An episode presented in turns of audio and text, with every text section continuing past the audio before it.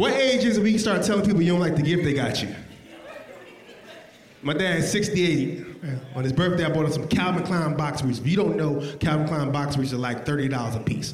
I bought him five pair, that's $150 on some drawers. My father wear Fruit of the Loom, he get five for 10. It's a good gift in my mind. You know, I sent it to him, he ain't say shit. I called him, I said, Dad, did you get the gift? Yep. I said, Did you like it? He said, Nah, son, them drawers ain't got no dick hole in them.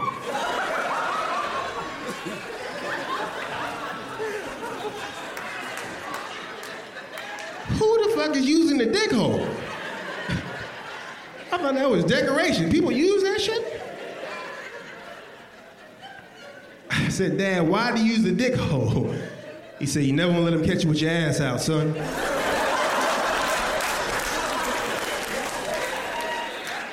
That shit made sense, huh? Catch Na'im Lynn in The Plastic Cup Boyz, laughing my mask off, only on Netflix.